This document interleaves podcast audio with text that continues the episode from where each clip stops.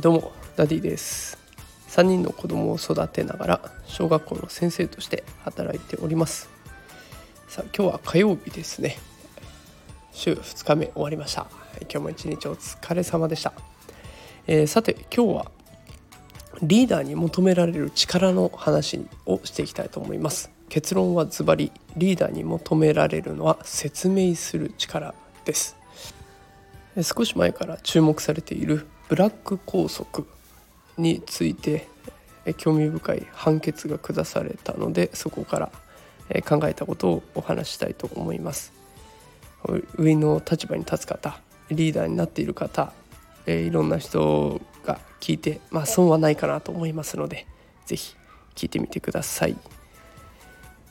えそれでは早速その気になる事例伝えていきたいと思います。大阪の高校のお話ですね。大阪の高校に通っていた子が髪を黒く染めるように何度も指導されたっていうことがきっかけになって不登校になってしまったということがありました。でそのことをきっかけに大阪府を相手に裁判を起こすというところまで発展しました。でこの裁判結果も出ていて結果は棄却されました。内容としましては校則や頭髪指導は学校の裁量範囲内であり違法性はない。教育現場では指導の在り方について常に検証しより良い指導を目指して普段の努力が求められる。うーんっていう感じですかね。子供を不登校に追いやるほど指導する理由がこの頭髪髪の毛を染めるということに果たしてあるのかなといまいち腑に落ちないような内容でした。でこのことからもやっぱり子どもたちっていうのはきちんと説明してほしいんだろうなと思いました。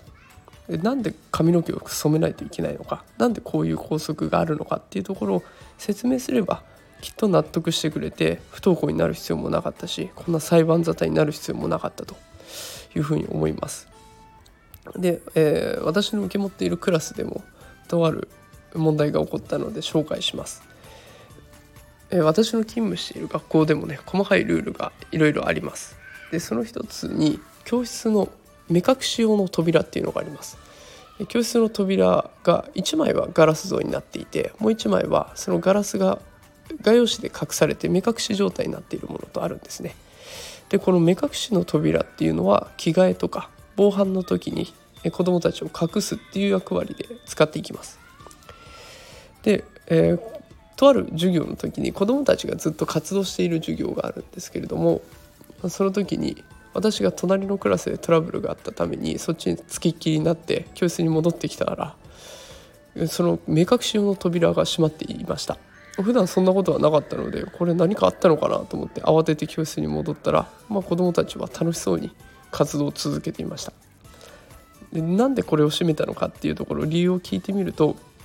こう見られないっていうことで大人の目がなくなってよもっと自由に活動できるしワクワクするっていうのが理由だったそうです。もう秘密基地的な感覚で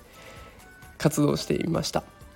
まあ、普段あまり私とやかく子供たちにあれを知っちゃダメだよとか言わない方なんですけれどもやっぱりね子供からしたら大人の目があるかどうかっていうのは結構大きい要素になってきますよね。でまあそれに対して私は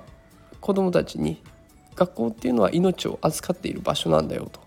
で外から見えないっていうところで私たち先生がどれだけ不安になっていくのかっていうのを説明しました。そうするとね子どもたちはそうなんだとすんなり受け入れてくれてまたすぐに活動に取り掛かってくれました。こうしっかり説明すれば意固地になって反発するとかっていうことはほとんどありません。でも逆に説明できないルールっていうふうになると子供も納得いかがいかないので意固地になってきます。でしかもその説明できないルールっていうのは子どものためなのかって言われるとうんっていうところもあります。学校のためのルールっていうものもあります、まあ、頭髪なんてまさにそれにあたるのかなと思います。こう一人が何かをすると風紀が乱れるとかあそういったことですね。うん、私はこういうルールについてはどんどん子どもたちのためになるかどうかっていうところの基準にして変えていった方がいいなと思っているし私勤務している学校の先生たち皆さんねあの結構柔軟に対応するのですごく素敵な学校だなと思って働いております。私これからも学校を面白い場所に変えていきたいなと思うのでこうルールについてはまた見直しながら改善できるように訴えかけていこうかなと思っています。で今学校の勤務している学校のルールっていうのはねすごく柔らかくて子どもも別に不満も抱いてないのでこれは継続していけたらいいなと思っています。さあということで今日は学校のルールについて紹介しながらリーダーに求められるのは説明する力ということで今日は配信をしてみました、えー、ぜご家庭でもね学校のルールについてコミュニケーションのきっかけに話してみると面白いことが分かってくるかもしれません、えー、こういった教育とか育児に関する内容をこれからもノート Twitter スタンド FM などで配信していきますのでよろしければ見てみてください。またレターも募集中ですので担任の先生には聞けないあんなことこんなこと気軽に聞いてみてください。全力で勉強してお答えします。さあそれでは今日も一日お疲れ様でした。今日はこの辺で失礼します。